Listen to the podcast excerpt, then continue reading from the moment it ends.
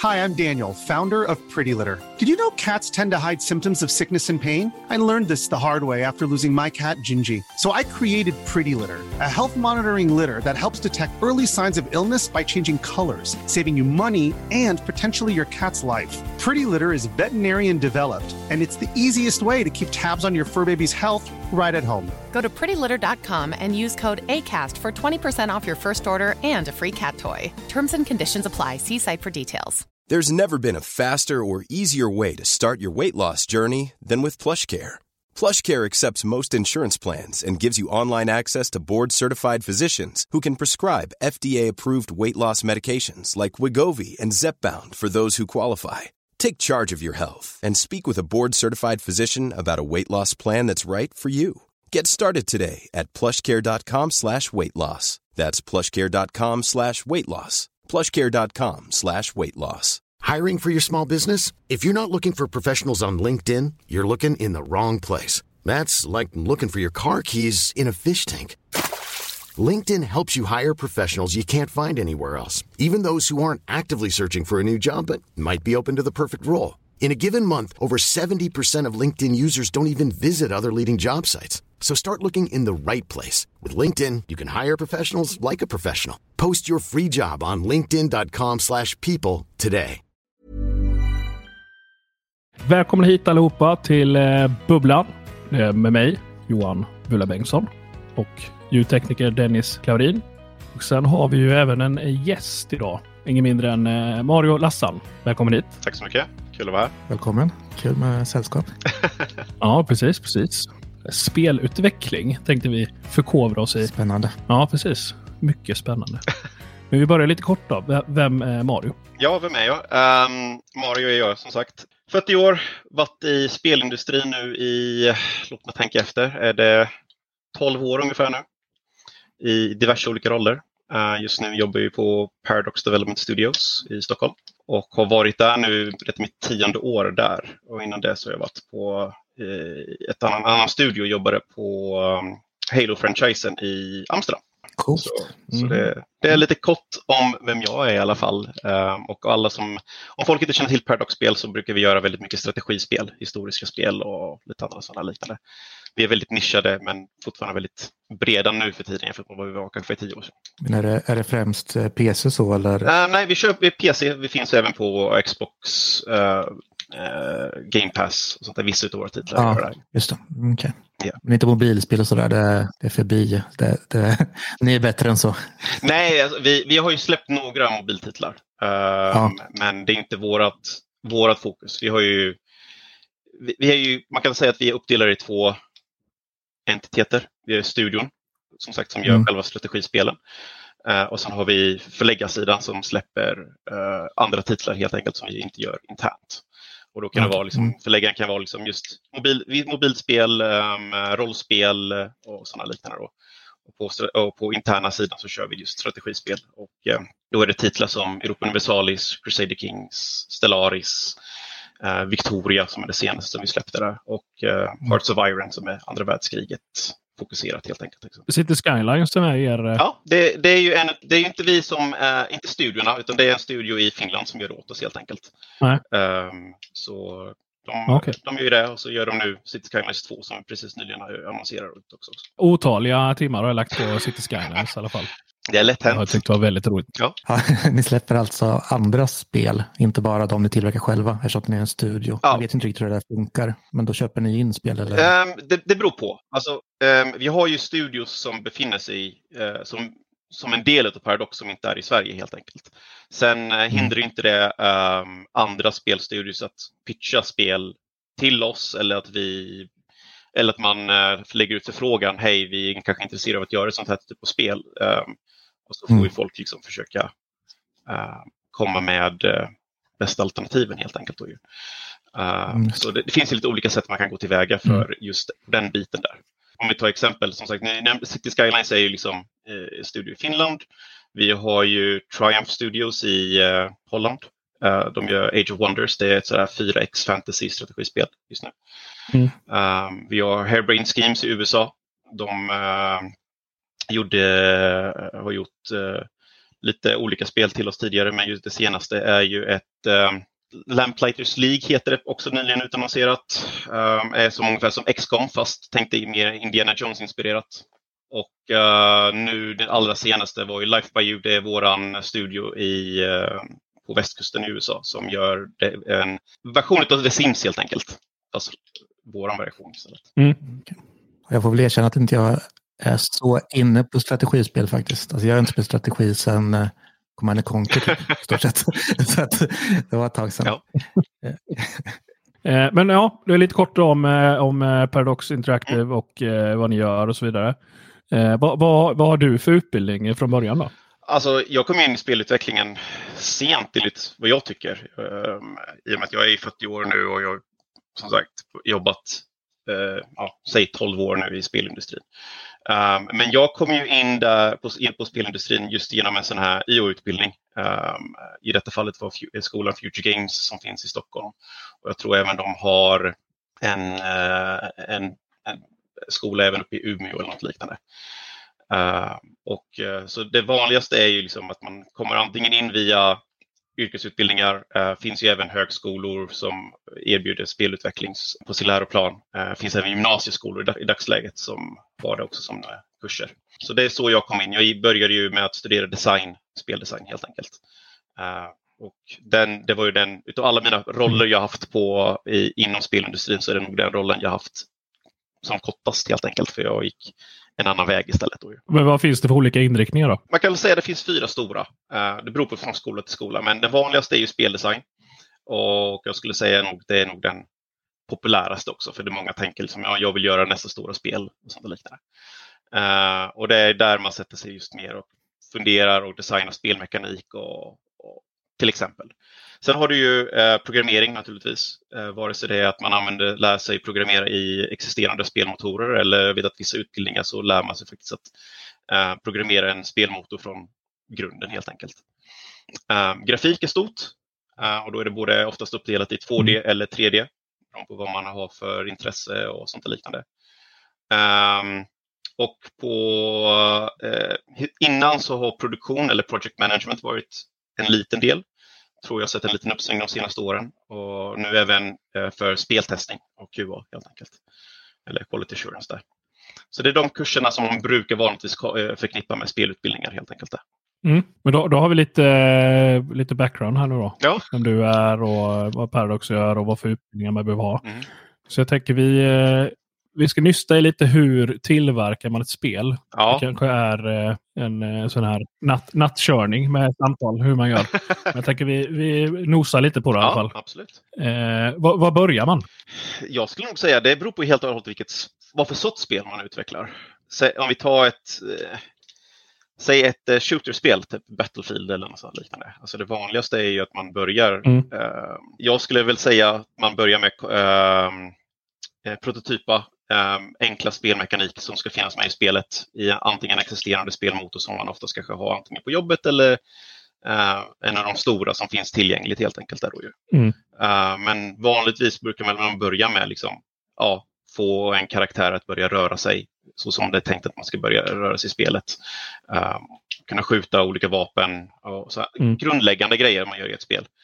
Uh, och sen baserat på vad för sorts spel det är så börjar man ju kanske prototypa lite mer riskiga, eh, i alla fall vi gör det, lite mer riskiga features och sånt där liknande som vi är inte riktigt säkra på om de ska finnas kvar i spelet när det släpps eller inte. Då.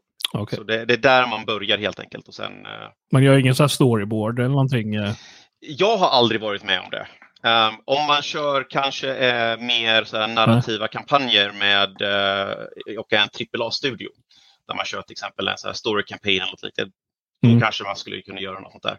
Men det mm. är mest, skulle jag nog säga i så fall, kanske för när animatörer eller de som gör cutscenes ska göra, se hur det ska se ut helt enkelt lite mm. mer filmiskt. Men rent spelmekaniskt sett så gör man ju inte det. Det är, liksom, är det narrativt, fine. Väldigt, mm. Jag har aldrig stött på det själv, men uh, jag skulle inte bli förvånad om det är så hos vissa. ja, jag tänker så lite nyare spel, typ Last of Us och sånt där. Alltså det är typ som en film. Ja. Där känns det som att de faktiskt börjar med storyn och sen formar eh, spelet. Eller så är det, finns säkert redan spelmekaniken bakom det. Så att Ja, alltså, de behöver bara skriva en story i stort sett. ja, jag tror mycket går också i hand i hand. Liksom, typ, eh, Mm. ehm, Jag vet när vi, eh, även om det inte var Halo som, Halo, om man tänker Halo när vi arbetade med det, vi hade fortfarande en någorlunda story på det om hur man spelade levlarna och sånt där liknande. Eh, Mm. Men den, kom, den, den tänktes ju ut i samarbete vid sidan om när vi själva gjorde själva spelmekanikerna. Helt, eh, Mm. och eh, levlar och allt sånt där. Så det var inte någonting som var en eftertanke utan det är liksom, ja, det ska finnas en bakgrund. Och sen eh, återigen, beroende på vilken sorts typ av titel så kanske man har, liksom, man har redan bestämt sig hur världen ska se ut, vad själva premissen runt omkring vad som händer, hur, hur det ser ut innan man går in kanske på detaljerna. I Vilken ordning tar ni det i då, som gör strategispel? Som ger är Det, eh, ja, världen och så kanske? Det, det första vi gör faktiskt det är ju världskartan helt enkelt. Eh, oftast. Se till, att, Ja. eh, se till att den fungerar så som det ska passa till spelet. Eh, Mm. Det kan vara liksom, eh, är det häxbaserat så skulle det vara häxbaserat. Se till att det fungerar på det sättet. Är det provinser man pratar om, eh, om vi kollar på våra, våra spel som oftast är uppdelade i små, små provinser, så ser vi till att okay, hur funkar de här tillsammans med respektive spelfeature som ska finnas med i spelet. Och det är där vi börjar. Så kartan är ju allt, för det är, där, det är det man ser också när man spelar våra spel. Lägger man till efterhand mer och mer features. Mm. Just det. Så det, det, är, det, det är det smidigaste sättet att säga. Men vilka, vilka olika ja, funktioner kallar jag det, men vilka olika är med i början då? Ja, alltså du har ju oftast eh, no, en, några designers med i alla fall, brukar alltid vara med. Eh, Mm. I alla fall för med tanke på det de som sitter med, vision, med, med visionen på vad för sorts features ska fungera, hur de ska fungera och sånt liknande. Men vanligast, vanligast är ju att det är någon enstaka där tillsammans med kod, eh, eller programmerarna. Eh, för att just prototypa saker och sånt liknande. Och, eh, när man kommer längre in så brukar man oftast involvera de andra disciplinerna som eh, grafik och allt sånt där liknande. Om vi kollar på oss på Paradox så har vi börjat mer och mer nu att alla discipliner börjar samtidigt fast i väldigt små teams i alla fall, eller väldigt få, några få individer. Så medan någon sitter och prototyper så kanske sitter grafik och gör koncept över hur, eh, hur spelet ska se ut helt enkelt när man väl är inuti. Så att man kan sedan iterera på det, se vad som funkar och vad som inte funkar. QA brukar komma in lite senare när man väl är inne i, eh, inte produktion, men när vi kör mot till exempel en vertical slice som en bit, en bit av spelet eller en eh, eller proof of concept som visar att själva konceptet och själva spelet faktiskt fungerar. Det är då de kommer in och börjar kolla efter buggar och se till att allting fungerar som det ska.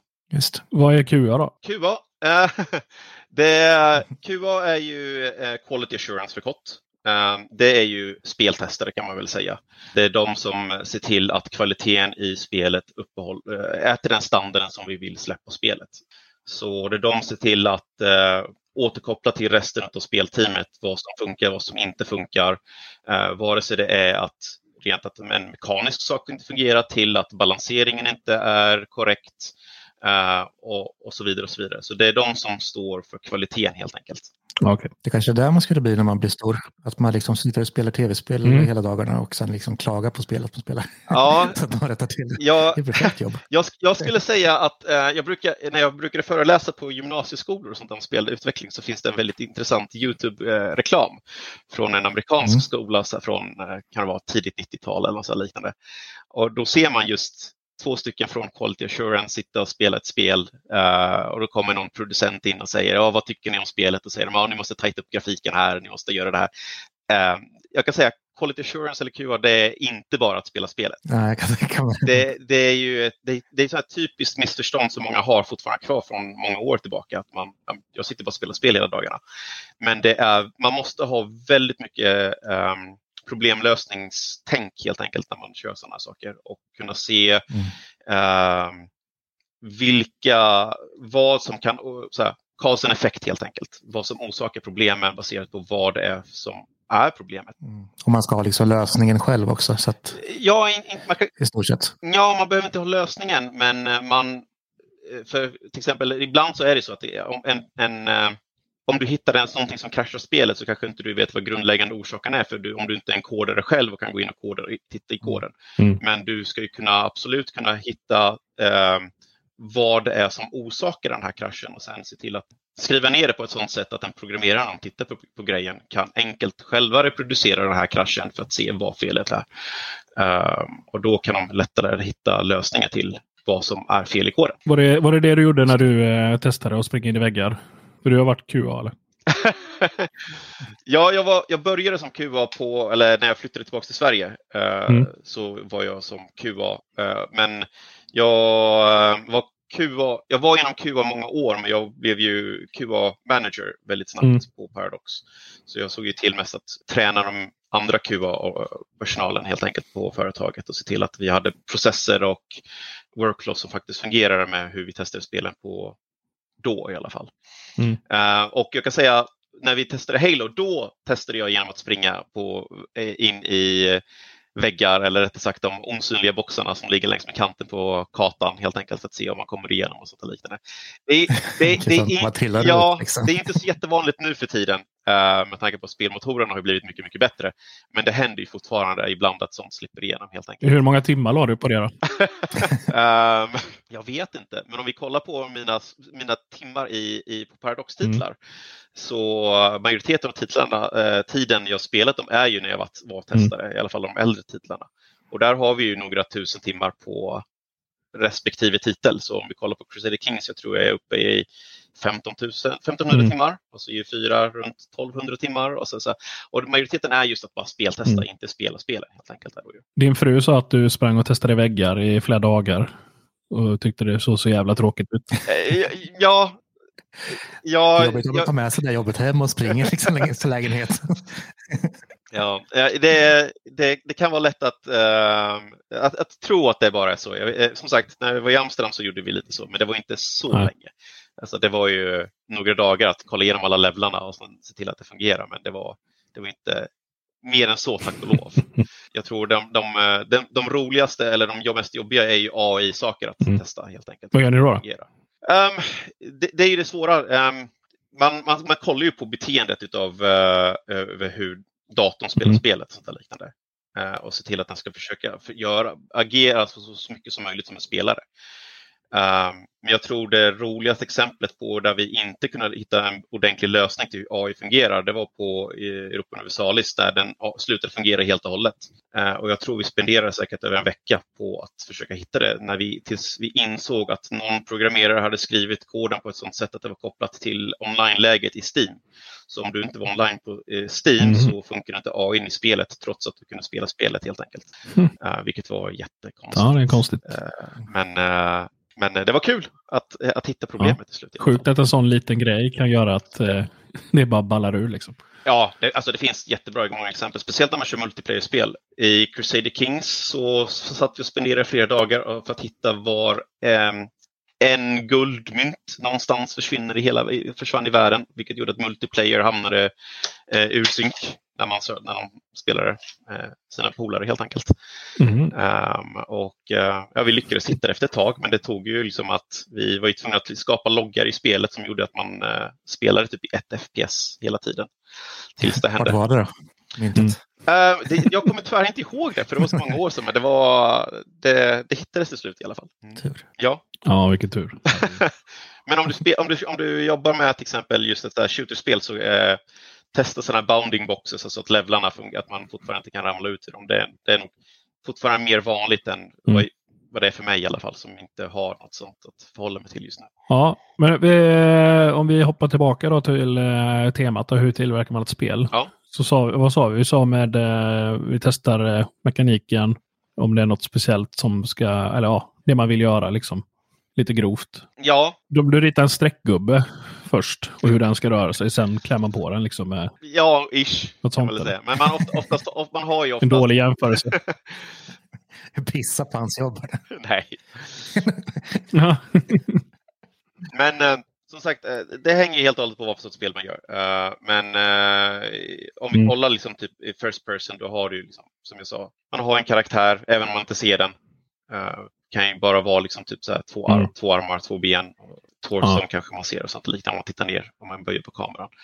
Men man, mm. man prototypar först um, alla spelmekanikerna och sen ja. när man kommer dit så en bit och så får man uh, och allting blir godkänt helt enkelt så kanske man går mot som en vertical slice eller mot en proof of concept. Vilket är nästa steg. Vad är det då? Proof of concept är eh, till exempel är det vad vi kör med i Paradox. Uh, och där är det liksom där vi kan bevisa för, uh, uh, säg till styrelsen i, på Paradox eller till eh, de som håller pengarna helt enkelt att det här är ett, vi vill göra det här spelet. Vi har konceptet färdigt och redo här så att vi kan, ni kan faktiskt testa vissa av featuresarna som vi har tänkt att ta med i spelet för att visa liksom typ så att vi kan faktiskt göra det här. Om vi inte kan bevisa en proof of concept så finns det ingen anledning för någon att säga tummen upp för projektet utan då blir det liksom typ bara, bara slöseri med tid. Andra spelföretag kanske gör vertical slice och det är liksom, tänk, tänk dig en level som är mm. i mer eller mindre i det stadiet som det skulle se ut när man släpper spelet. Så det är liksom hög grafik. En pilot typ alltså? Ja. Uh, som folk får testa så är det ens kul att spela helt enkelt. Och om det matchar, funkar bra, så ja, men då får man tummen upp för att köra vidare med projektet helt enkelt. Hur många timmar lägger ni ner innan ni kommer dit då? Innan ni ens vet om ni får tumme upp eller tumme ner? Oj. Um... Finns det liksom någon gräns eller är det? Nej, utan det är upp till respektive team att um, när man gör en, man gör ju fortfarande någon form av produktionsplan även för, för prototypandet och sånt liknande och mm. proof of conceptandet. Uh, så man måste, alltså det kostar mm. fortfarande pengar att göra det. Uh, men uh, så mm. man måste ju ha en någon form av budget. Men jag skulle väl säga vi gör det ungefär i ett år kanske. Oj. Innan vi är med prototypande. Mm. Men då är det ofta som sagt det är, det är väldigt få individer som är med där helt enkelt. Det är, nu snackar vi liksom max fem personer uh, som sitter i ett litet mörkt hörn eller kan man väl säga och försöker skapa någonting som kan bli något större. Det, ja, det skulle jag nog säga låter mest rimligt. Men då om man jobbar på en studie så måste liksom det vara liksom klerat lite innan också då, om man ska sitta med det ett år. Skillnad kanske om man sitter hemma på kammaren och gör ett spel ett år och sen visar upp det. Det, det har hänt sånt också. Ja, men jag tänker mer processen när ja. man är på studion och man kan ju inte bara nej. ska sitta med det ett år. Nej, nej, nej. Det finns, mm. så, som sagt, det kostar fortfarande pengar att utveckla den här mm. typen eller proof of concepten helt enkelt. Och det, det, det, de pengarna måste komma från någonstans. Uh, oftast, mm. oftast får ju liksom studion ta den kostnaden tills dess att man uh, får en lite större budget helt enkelt för vad projektet kostar. Mm. Men har, har, ni, alltså själva styrelsen, sen är underavdelningar, är det till respektive spel då som underavdelningarna är? Som folk är fokade mot? Eller är det alla i allt, eller på Nej, alltså vi har ju, eh, alltså, om vi kollar på studion i sig. Eh, vi har ju liksom, mm. Paradox är lite speciella i och med att vi har, även om vi är en studio så är vi uppdelade i mindre studiosar och varje studio är nu fokuserad på en eller två speltitlar. Mm. Så vi styr ju allt som har med de titlarna att göra. Till exempel den studion jag har släppte ju Victoria 3 i oktober förra året. Så det är våra, vårt fokus helt enkelt. Så vi, vi arbetar bara på den eh, tills dess att någon gång i framtiden vi bestämmer nu vill vi göra nästa sak. Och eh, det är så det fungerar. Sen som liksom, studion i sig säger till, gör ju prototypen och allt sånt där. Sen kan man väl säga sen till som sagt styrelsen, hej det här är ett projekt vi tror på, det här vi vill göra. Här är vår plan för produktionen av det och sen får man pengar eller får man inte pengar beroende på vad som, hur det går. Okay. Mm. Även om man skulle få OK så betyder det inte att projektet kommer faktiskt släppas heller. Hur, många är det i, eh, som jobbar med till exempel Victoria 3? Vi är väl ungefär, eh, låt oss säga nu, cirka 50-54 personer. Över alla discipliner helt enkelt. Det är så många ändå alltså? Ja, vi har, vi har växt otroligt mycket när vi jobbade på våra äldre titlar så var vi fyra, fem personer. Så, ja, det är, inte många som, det är inte många som vet om det. Liksom. Vi hade, I princip hela teamet var ju programmerare och sen var det kanske en eller två som eh, skrev så här uh, content eller typ så här, det, så här, det narrativ i spelet. Och vid behov så hade vi en, en, en pool av grafiker som vi kunde liksom ja, vi behöver grafik här nu så kan vi schemalägga er för att göra saker. Ja. Men core-teamet var väldigt, väldigt litet. Mm. Kul att det växer. Mm. Ja, vi växer väldigt mycket.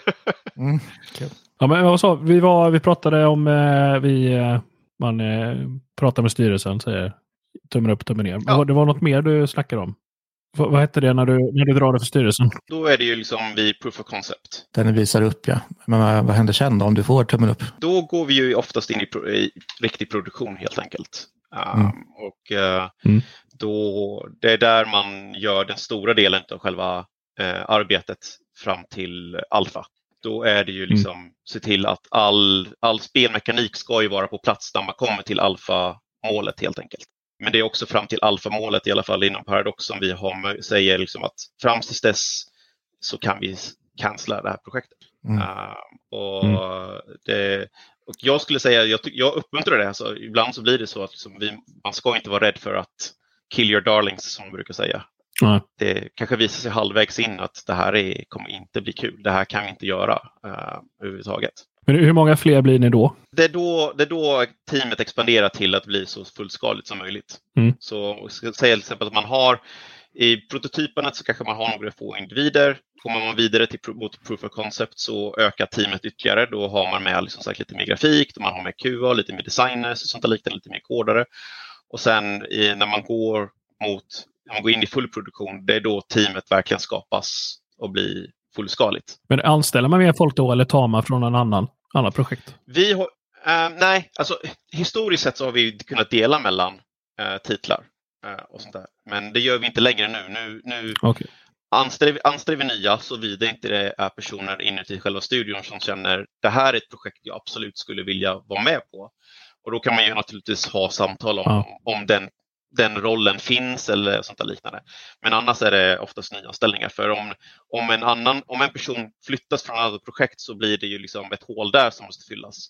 Och då är det antingen ja, nya, nyanställning mm. där. Och så. så det blir liksom en dominoeffekt annars. Men vad, då och då eh, fram till alfa, vad, vad gör man då fram till alfa då? Um, ja, som sagt, all, all själva spelmekanik, all features och sånt ska ju vara, eh, ska ju vara ut, utvecklas under tiden man kommer till alfa. Uh, så när man kommer till alfa, mm. keygate som vi brukar säga, då, då, då, ska det ju vara liksom Spelet ska egentligen vara klart om man bortser från liksom polish när det gäller grafik, när det gäller tweaks här och där, när det gäller balansering och allt sånt där liknande. Utan det är sånt som kommer, mm. kan komma sen. Men eh, vanligtvis ska ju inte featuresarna i sig ändras radikalt eh, när man kommer dit. Så om vi kollar liksom typ så här, om återigen, om vi kollar, tar våra spel, liksom, allt som har med, eh, med hur kartan fungerar, hur alla till exempel features när det gäller, typ, säg att vi ska ha, att man kan spionera på, sina andra, sina, på andra länder, det ska finnas inne, krigsföring ska finnas inne, diplomati ska finnas inne, allt sånt där ska finnas på plats. Så nära som möjligt själva slut, Mm. Eh, målet helt enkelt hur det ska sluta. Men hur lång tid tar det här? För jag tänker om ni sitter ett helt år då, ja. fem, sex pers och gör prototyp. Sen kommer det in liksom 50 pers till. Det ja. måste gå bli ett helt annat tempo. Ja. Och liksom finslipningen, så är det ett år till eller snackar vi tre år till? Mellan tummen och pekfingret? det, det kan självklart variera. Det kan variera väldigt mycket, men um, jag, uh, jag skulle lätt kunna säga att det kan ta upp till uh, ett, två år till under produktion helt enkelt. Mm. Opt optimalt, man kan väl säga att en, en titel, uh, såvida vi inte pratar stora AAA-titlar, um, ha en, kanske en, en produktionscykel på tre, fyra år totalt från när de börjar till att dess att de släpps helt enkelt. Så finns det naturligtvis vissa titlar som tar längre tid men det, det är ju inte så jättenormen såvida inte man är till exempel Blizzard som kör sina grejer med där allt ska vara liksom perfekt. Mm. Hur funkar det så här när ni gör uppföljare mm. också då? Som Victoria nämnde finns ettan, tvåan, trean.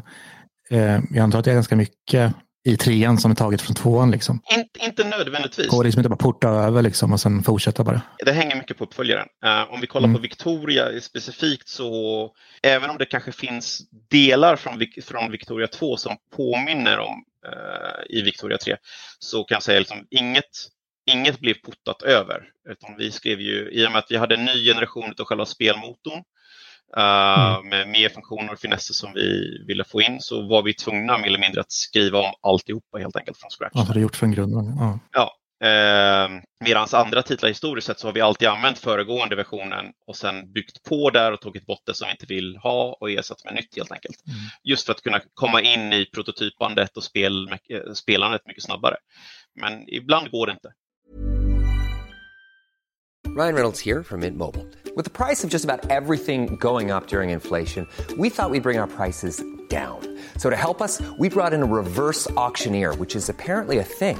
Mint Mobile unlimited premium wireless. Ready to get 30, 30, bit to get 30, bit to get 20, 20, 20, bit to get 20, 20, bit to get 15, 15, 15, 15 just 15 bucks a month. So, Give it a try at mintmobile.com/switch. slash $45 up front for 3 months plus taxes and fees. Promo for new customers for limited time. Unlimited more than 40 gigabytes per month slows. Full terms at mintmobile.com. There's never been a faster or easier way to start your weight loss journey than with PlushCare. PlushCare accepts most insurance plans and gives you online access to board-certified physicians who can prescribe FDA-approved weight loss medications like Wigovi and Zepbound for those who qualify. Take charge of your health and speak with a board-certified physician about a weight loss plan that's right for you. Get started today at plushcare.com slash weight loss. That's plushcare.com slash weight loss. plushcare.com slash weight loss. Ja, just det. Eh, spelmotorn. Alltså, du sa att det tar typ två, Ja. tre, fyra år. Eller tre, fyra år att utveckla. Alltså hinner inte Ja. spelmotorn liksom bli gammal? Eller den utvecklas inte så? Nej, eh, spelmotorn. Eh, vi, vi, vi utvecklar ju vår spelmotor parallellt med själva spelen. Så det, Mm. det händer ju hela tiden saker på den fronten. Och sen i och med när man varje gång man Mm. startar upp ett nytt spel så brukar man ju ofta sätta sig ner med ingenjörerna som sitter med spelmotorn och säger liksom, det, det här är vad vi kommer behöva i vårat spel och då får de, vi också en timeline från, från dem när, när de kan leverera deras bitar som behövs för att, för, från spelets sida. Eh, det är först Okej. efter Mm. spelet är släppt som vi kanske släpper eh, att vi uppdaterar inte våran bit av spelmotorn. utan Vi, vi släpper den biten. Men det betyder ju inte att nästa Mm. titel som, eh, som kommer vara utveckling inte kommer köra nästa version av spelmotorn. Så den Mm. körs parallellt och så är det oftast med de flesta andra helt enkelt. Eh, De utvecklas hela Mm. tiden. Så känns det ju inte alltid. Så, alltså om vi skulle ta, Nej, om vi skulle ta COD till exempel. Det har ju funnits i hundra år liksom. Och det känns ju som det liksom det är samma grej man kör som det var för tio år sedan. Fast det är liksom nytt skin på typ. Men eh, självklart utvecklas det också, det kommer nya funktioner och allting. Men eh, det känns inte som det är så stort hopp. Så man undrar ju där liksom om de verkligen börjar från grunden varje spel. Eller om det liksom bara Mm. är det är samma. För liksom Unreal är ju en eh, ett spelserie och en eh, motor liksom. Hur det funkar där. Ja, alltså, ehm, alltså om vi kollar spelmotorn, ta, om vi, du tog, nämnde ju Unreal Ja. där till exempelvis. Um, där, där, från när jag började använda det när det hette UDK helt enkelt, Mm. som var en del av Unreal. Alltså de, de funktionerna som kommit in bara de, under de här åren är ju eh, extremt dag och natt jämfört mot de gamla versionerna helt Mm. enkelt. Uh, vare sig det kan vara från ljussättning eh, och till hur animationssystem fungerar och allt sånt där liknande. Det, sen, sen hänger ju mycket på liksom typ vad, hur själva spelstudion i sig bestämmer sig för att använda det eller inte. Mm. Uh, så när man kollar till exempel, det finns ju vissa, det har ju funnits vissa spel som, ja men det här ser ut som bara en, en ny skin utav för samma spel som det jag spelade förra Mm. året helt Mm, enkelt. precis. Och, och, så, och så, det, så kan det mycket väl vara, Mm. men ehm, det, själva spelmotorn utvecklas hela Mm. tiden. Eh, sen finns det ju som de där olika spelstudios har ju olika spelmotorer som de utvecklar internt och om de inte gör någonting där, ja, ja, då blir det ju lite stagnering. Ja, precis. Då blir det samma. Och den ska, det ska. Tanken är att det är liksom samma spelmotor som växer hela tiden kan man säga. Man har ju sett nu, så, så idag på YouTube, Unreal hade släppt någon ny uppdatering av sin spelmotor. Det var ju helt sjuka Mm. miljöer. Alltså det var så vackert och det var någon bil som rullade liksom perfekt med ljudet och ljuset. Alltså det var ju, det var ju, var ju verklighet liksom. Och helt otroligt. Och då har man kommit ganska långt med sin, kan man säga. Ja. Ja, herregud. Är det, är det en licens för eh, er studio köper eller? Ja, För att använda sig av Unreal eller hur funkar det? Vi, vi använder inte Unreal. Vi Nej, men jag tänker de som vill använda. De som använder Unreal. Är det Ehm, licens eller hur funkar det? Eh, låt mig se om jag kommer ihåg rätt. Vanligtvis, ehm, om jag minns rätt så är det så att du, du köper ju inte licensen men du, om du släpper ett spel. Det är bara en torrent man drar ner liksom. Mm. Utan det är mer liksom att om du kommer, om du kommer upp till en viss summa utav försäljning så eh, får du betala royalty exempelvis Ah, okej. till eh, Epic. Mhm. Ehm, det, det var länge sedan jag själv höll på med Unreal eh, och, eller Unity och sånt där liknande. Sen finns det vissa Mm. spelmotorer som kör liksom subscription-modellen helt enkelt. Eller du betalar på årsbasis baserat på hur många utvecklare du har. Eh, Så, ungefär som en subscription helt enkelt. Okej. Mm. Eh, Mm. Så det varierar lite från motor till motor. Ja, men ja, eh, eh, nu är vi framme då vid alfa. Vad, vilka, vilka är det som testar alfa? Om man vill ens ha testare vid alfa. Det är inte alltid Mm. man vill ha det. Ehm, för i och med att spelet är oftast i, även om det är spelbart så är det kanske inte i det, i det skicket som kanske är så himla eh, som man vill presentera för utvärlden helt enkelt. Mm. Vi brukar ju ha en liten pool utav alfatestare som får, är de första som utomstående som får testa på spelet. Mm. Och då är det oftast kanske eh, testare som vi har använt oss av många, många år historiskt sett. För de vet hur Ja. våra spel fungerar, de vet våran eh, community på det sättet. Eh, de är oftast en del av våran core community. Eh, men det är oftast också de som är håller sig i, lite i bakgrunden på grund av att om de går ut med att de är alfatestare så kommer de konstant bli pingade också om vad som händer. Mm. Så det, det är inget man oftast går ut med. Mm. Mm. Men ja, så de, de testar lite saker och ger oss feed, väldigt tidig feedback. Mm. Det här är kul, det här suger. Gör om, gör rätt. Typ så. Mm. Sen om man gör det inte, det, det är en annan. Mm. Då har vi eh, lyckats. Då har vi kommit till alfa-testandet. Vad händer efter eh, alfa? När man, det är ju det här, det beror på hur, vilken, vilken studio man är i. Vi Ja. brukar säga när man kommer till alfa, det, se det som en, en eh, keygate, alltså som en dörr helt enkelt. Mm. När man kommer till alfan, då är man i alfa en, en viss tidsperiod. Eh, och det är då man brukar oftast polera på spelet väldigt mycket. Eh, om det är så att du kanske har en feature men du vill kanske lägga till någonting, en extra bit, en, en subfeature eller någonting så kan man kanske göra det. Eller sånt där. Det är där man ska försöka göra sådana saker. Liksom typ så här, göra saker, göra, polera på featuresen och göra dem bättre, eh, tajtare, roligare och sånt där. Det, det håller man på med i, inte li, alls lika lång tid som i production. Nej. Eller när man är i full produktion. Eh, men eh, det håller man på med tills man kommer till själva beta keygaten helt enkelt. Och det är oftast där omkring vid beta som man kan tänka sig att man ska kunna annonsera ut spelet också. Inte helst innan det. Vilket jag vet att vi har gjort utav misstag också. Då känner man sig ganska klar med spelet, liksom, eller grunden åtminstone. Ja. Då kan man våga visa upp det som sagt. Ja, jag tror att det bästa mantrat man kan ha när man kommer mot en beta keygate är att eh, om, om det skulle skita sig och vi måste släppa spelet, då skulle vi fortfarande kunna känna oss väldigt säkra med att kunna släppa det vi, vi, när man kommer till beta.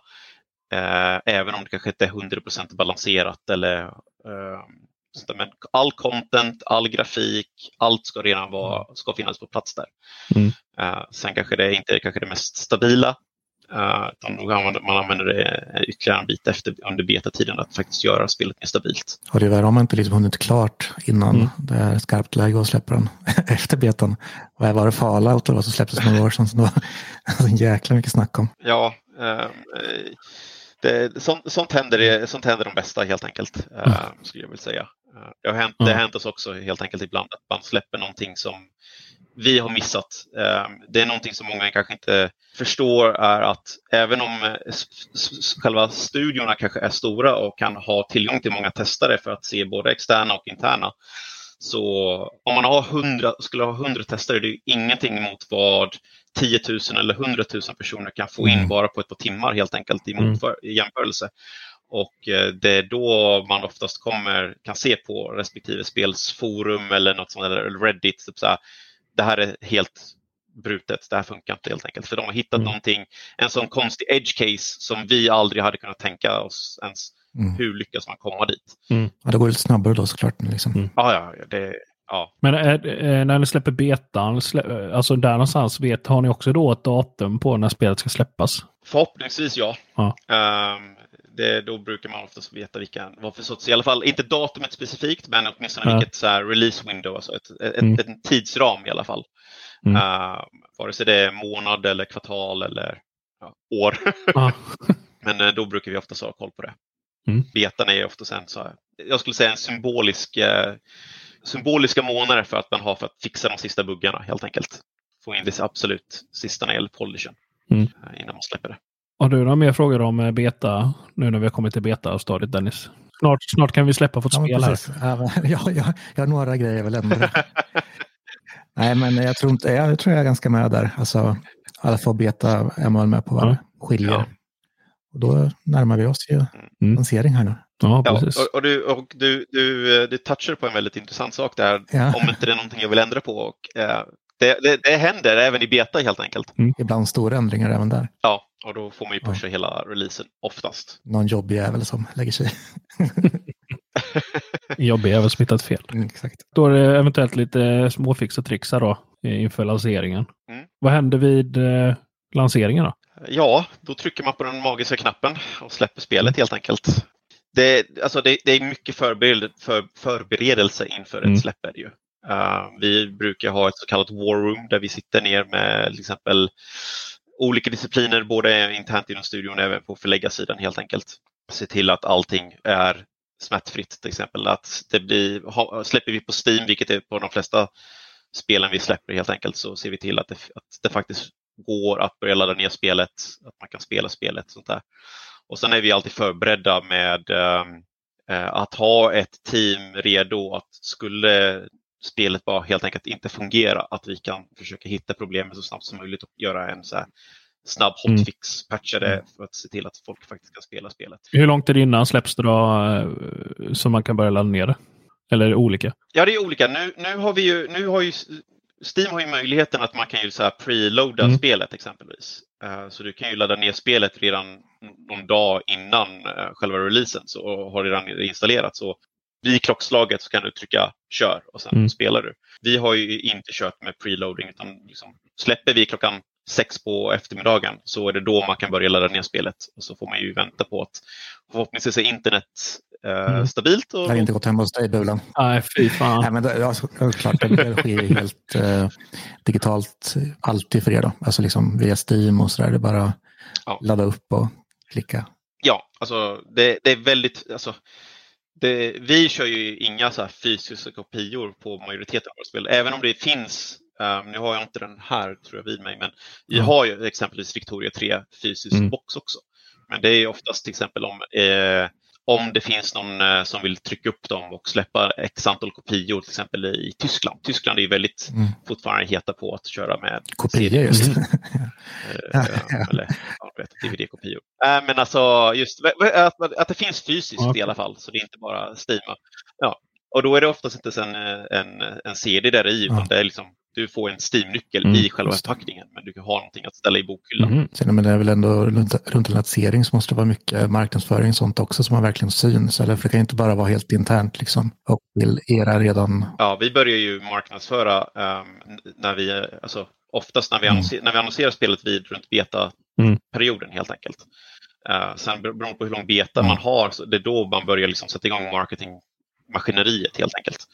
Eh, och där kan det liksom vara väldigt mycket marketing eller beroende på vad man släpper eller så kan det vara mindre helt enkelt beroende på hur stort spel Mm. det är.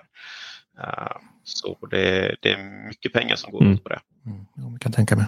om allt går bra, då, då, då är liksom, går vi in i nästa steg av produktionen, vilket är liksom att hålla koll på vad, vad för problem som man hittar. Så vi brukar ju alltid släppa patchar helt enkelt, vare sig det är hotfixes eller lite större patchar som fixar de största problemen som vi, spelarna hittar eh, de kommande veckorna i alla fall. Men, ni- men ni har väl eh, försäljningsmål också eller? Ja, det har vi ju absolut.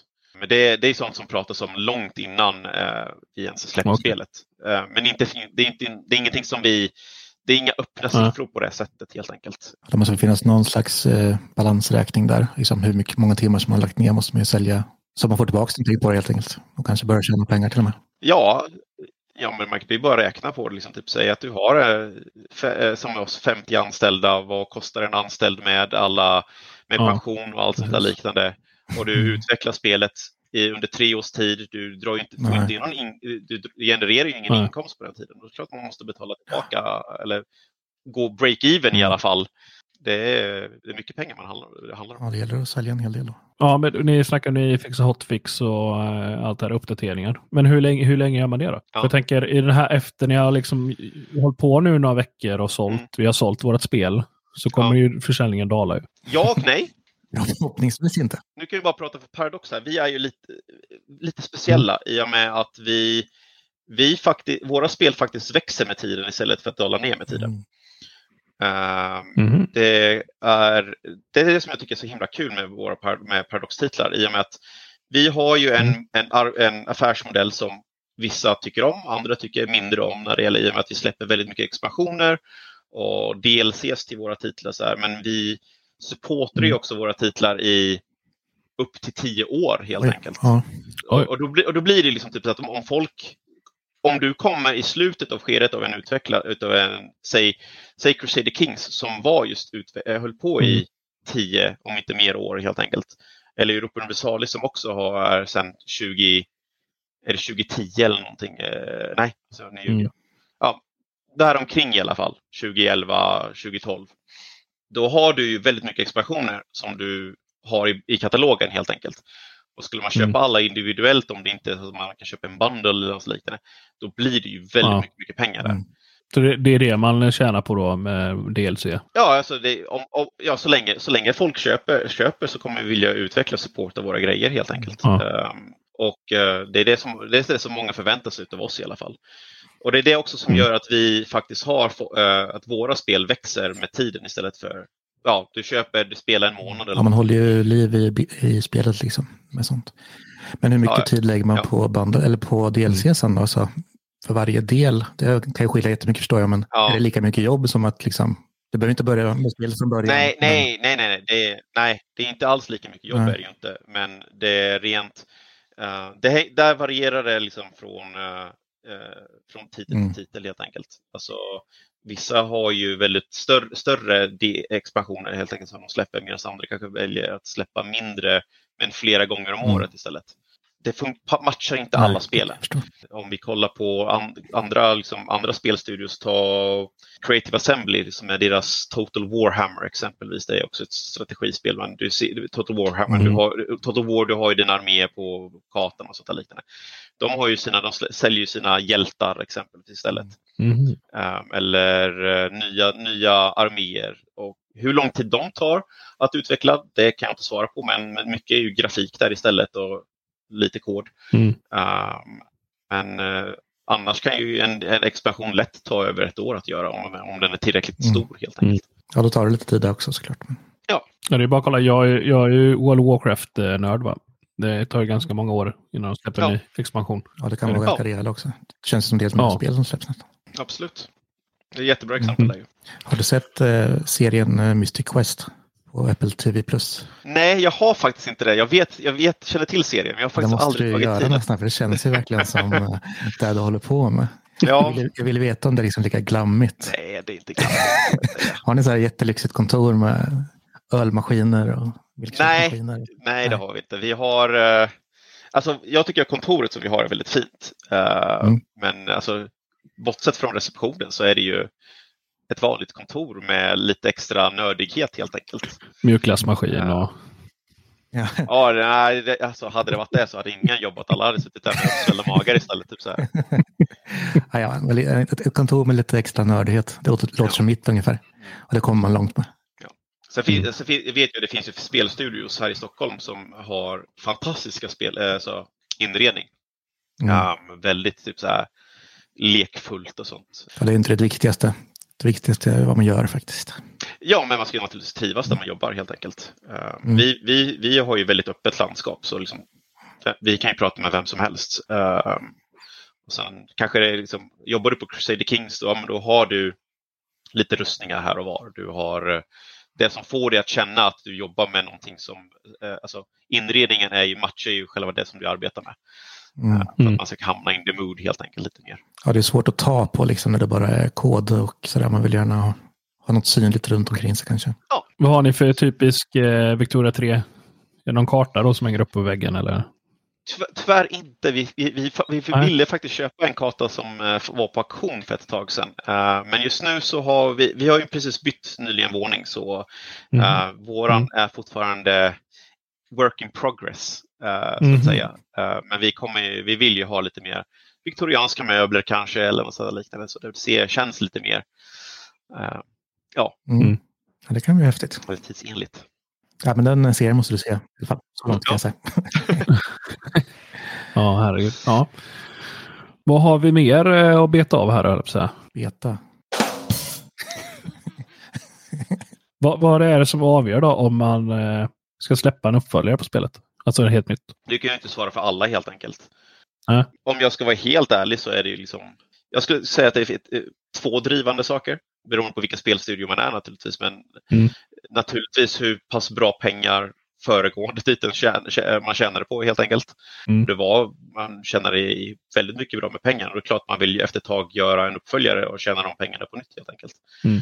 Mm. Um, men hos oss är det också vi, vi, skapar, vi börjar ju aldrig utveckla ett spel, vare sig en uppföljare eller en ny titel, om inte vi har något som har eh, passionen och drivet att faktiskt driva utvecklingen när det gäller design. Så det liksom, eh, till exempel en game director är vad vi brukar oftast vara, vara den första personen som säger liksom, Hej, jag vill utveckla det här spelet.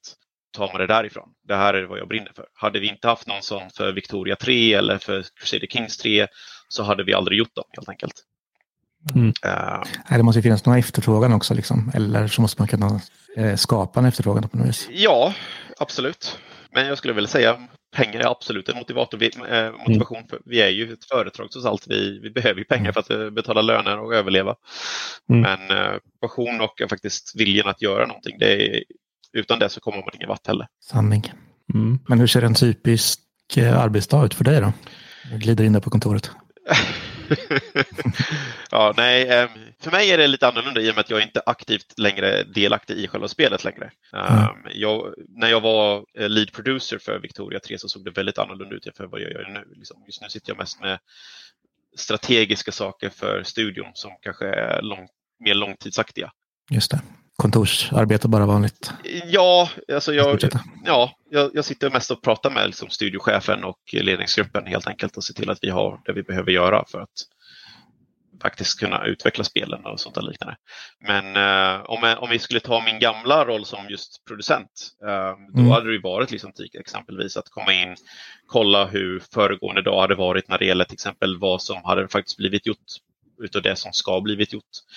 Eh, gjort uppföljningar, se till att eh, kolla upp hela tiden produktionsplanerna, att de matchar i tid och budget med respektive eh, utveck- hur, själva utvecklingshastigheten faktiskt matchar och sånt där liknande. Men också mm. bara att se till att moralen inom teamet är, hålls uppe helt enkelt. Mm. Uh, och att folk förstår hur vi ska arbeta när det gäller processer och, och sånt där. Uh, mm. Så det, det, mycket, mycket är ju disciplin specifikt. En kodare kan komma in och koda, du behöver kanske inte nödvändigtvis tycka om vad du kodar helt enkelt. Uh, men då kommer de in, de har sina sina uppgifter som de kanske behöver göra om inte de känner att hej, det här kanske är lite viktigare. Kan vi prata med produktion för att ändra planerna helt enkelt? Mm. Ja, men då, då, vet man vad man ska göra. Jag, jag håller på med den här featuren. Uh, sen om den tar en dag eller två, tre månader att utveckla totalt helt enkelt, det, det varierar väldigt mycket. Mm. Men ni, ni jobbar ändå som ett ganska tajt team då? Ja, det måste, ja. För att hålla upp liksom moralen och lusten för spelet? Ja, ja det måste de. Mm. Därav eh, mjukläsmaskinen för att liksom hålla uppe. Ja, precis. Bara skaffa. Ja. Men vad, vad vanligt är däremot eh, på de flesta spelstudierna skulle jag vilja säga, det är ju på fredagar så brukar man i alla fall ha öl och vin på så här, social hour helt enkelt. Mm. Jag tror väldigt, väldigt få in, har inte det i dagsläget där man helt enkelt tar en timme eller två och socialiserar med resten av företaget och pratar med dem. Och så dricker man lite öl, så dricker man lite vin, lite snacks. Det är därför du åker tåg till jobbet alltid alltså? Bara på fredagar. ja, ja, precis. Låter bilen stå. ja, ja, det är viktigt såklart. Och jag kan tänka mig att det blir extra mycket på en sån där studio. Liksom. Om man jobbar nära varandra och liksom kreativt överhuvudtaget på typ mm.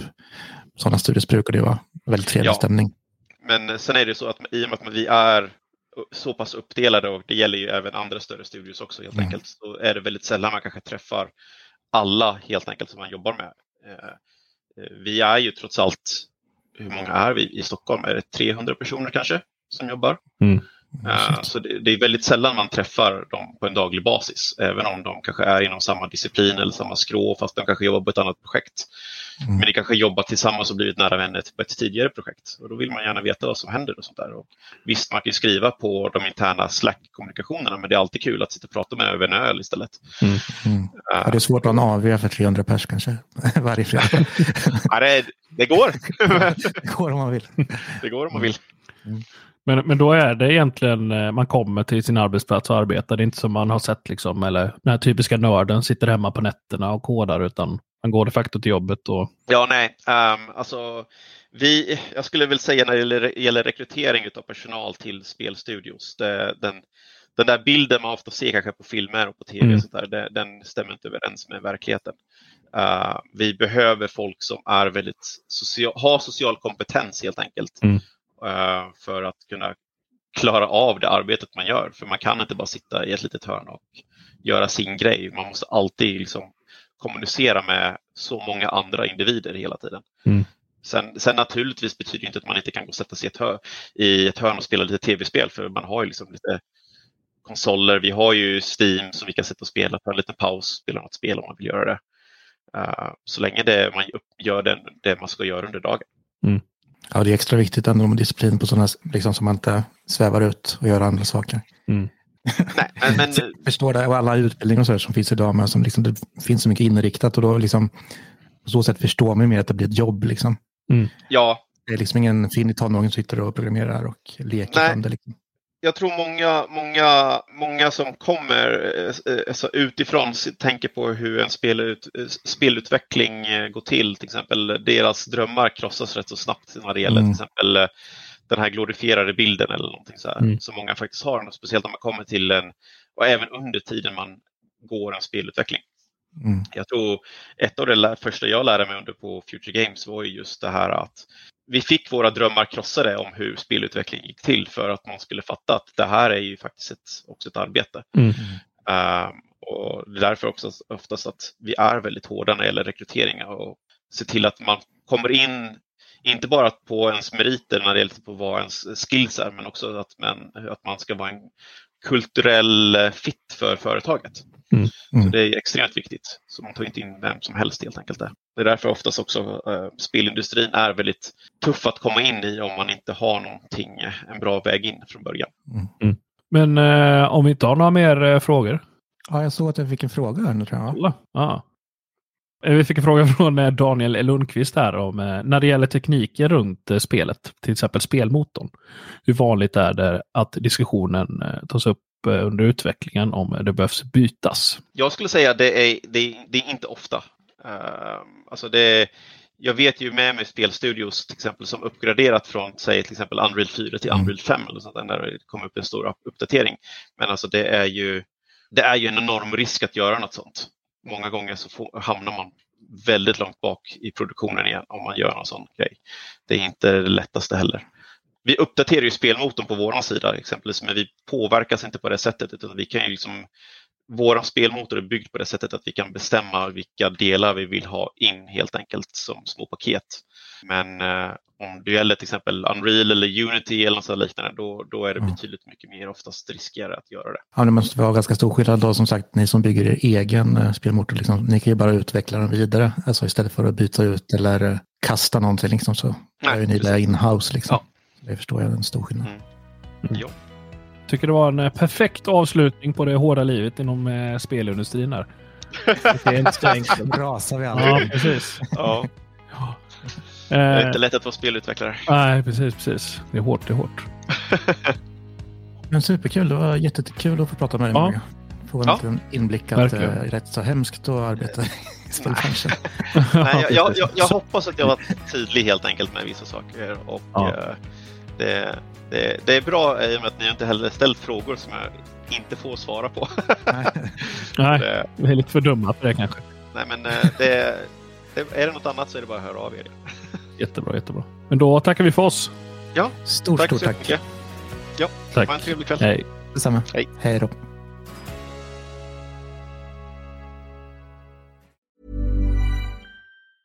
Hi, I'm Daniel, founder of Pretty Litter. Did you know cats tend to hide symptoms of sickness and pain? I learned this the hard way after losing my cat, Gingy. So I created Pretty Litter, a health monitoring litter that helps detect early signs of illness by changing colors, saving you money and potentially your cat's life. Pretty Litter is veterinarian developed, and it's the easiest way to keep tabs on your fur baby's health right at home. Go to prettylitter.com and use code ACAST for 20% off your first order and a free cat toy. Terms and conditions apply. See site for details. When you make decisions for your company, you look for the no brainers. And if you have a lot of mailing to do, stamps.com is the ultimate no brainer. It streamlines your processes to make your business more efficient, which makes you less busy. Mail checks, invoices, legal documents, and everything you need to keep your business running with stamps.com. Seamlessly connect with every major marketplace and shopping cart. Schedule package pickups and see your cheapest and fastest shipping options from different carriers with rates up to 89% off USPS and UPS rates. And with the stamps.com mobile app, you can take care of mailing and shipping wherever you are. Make the same no-brainer decision as over 1 million other businesses with stamps.com. Sign up with code program for a 4-week trial plus free postage and a free digital scale. No long-term commitments or contracts. That's stamps.com. Code program.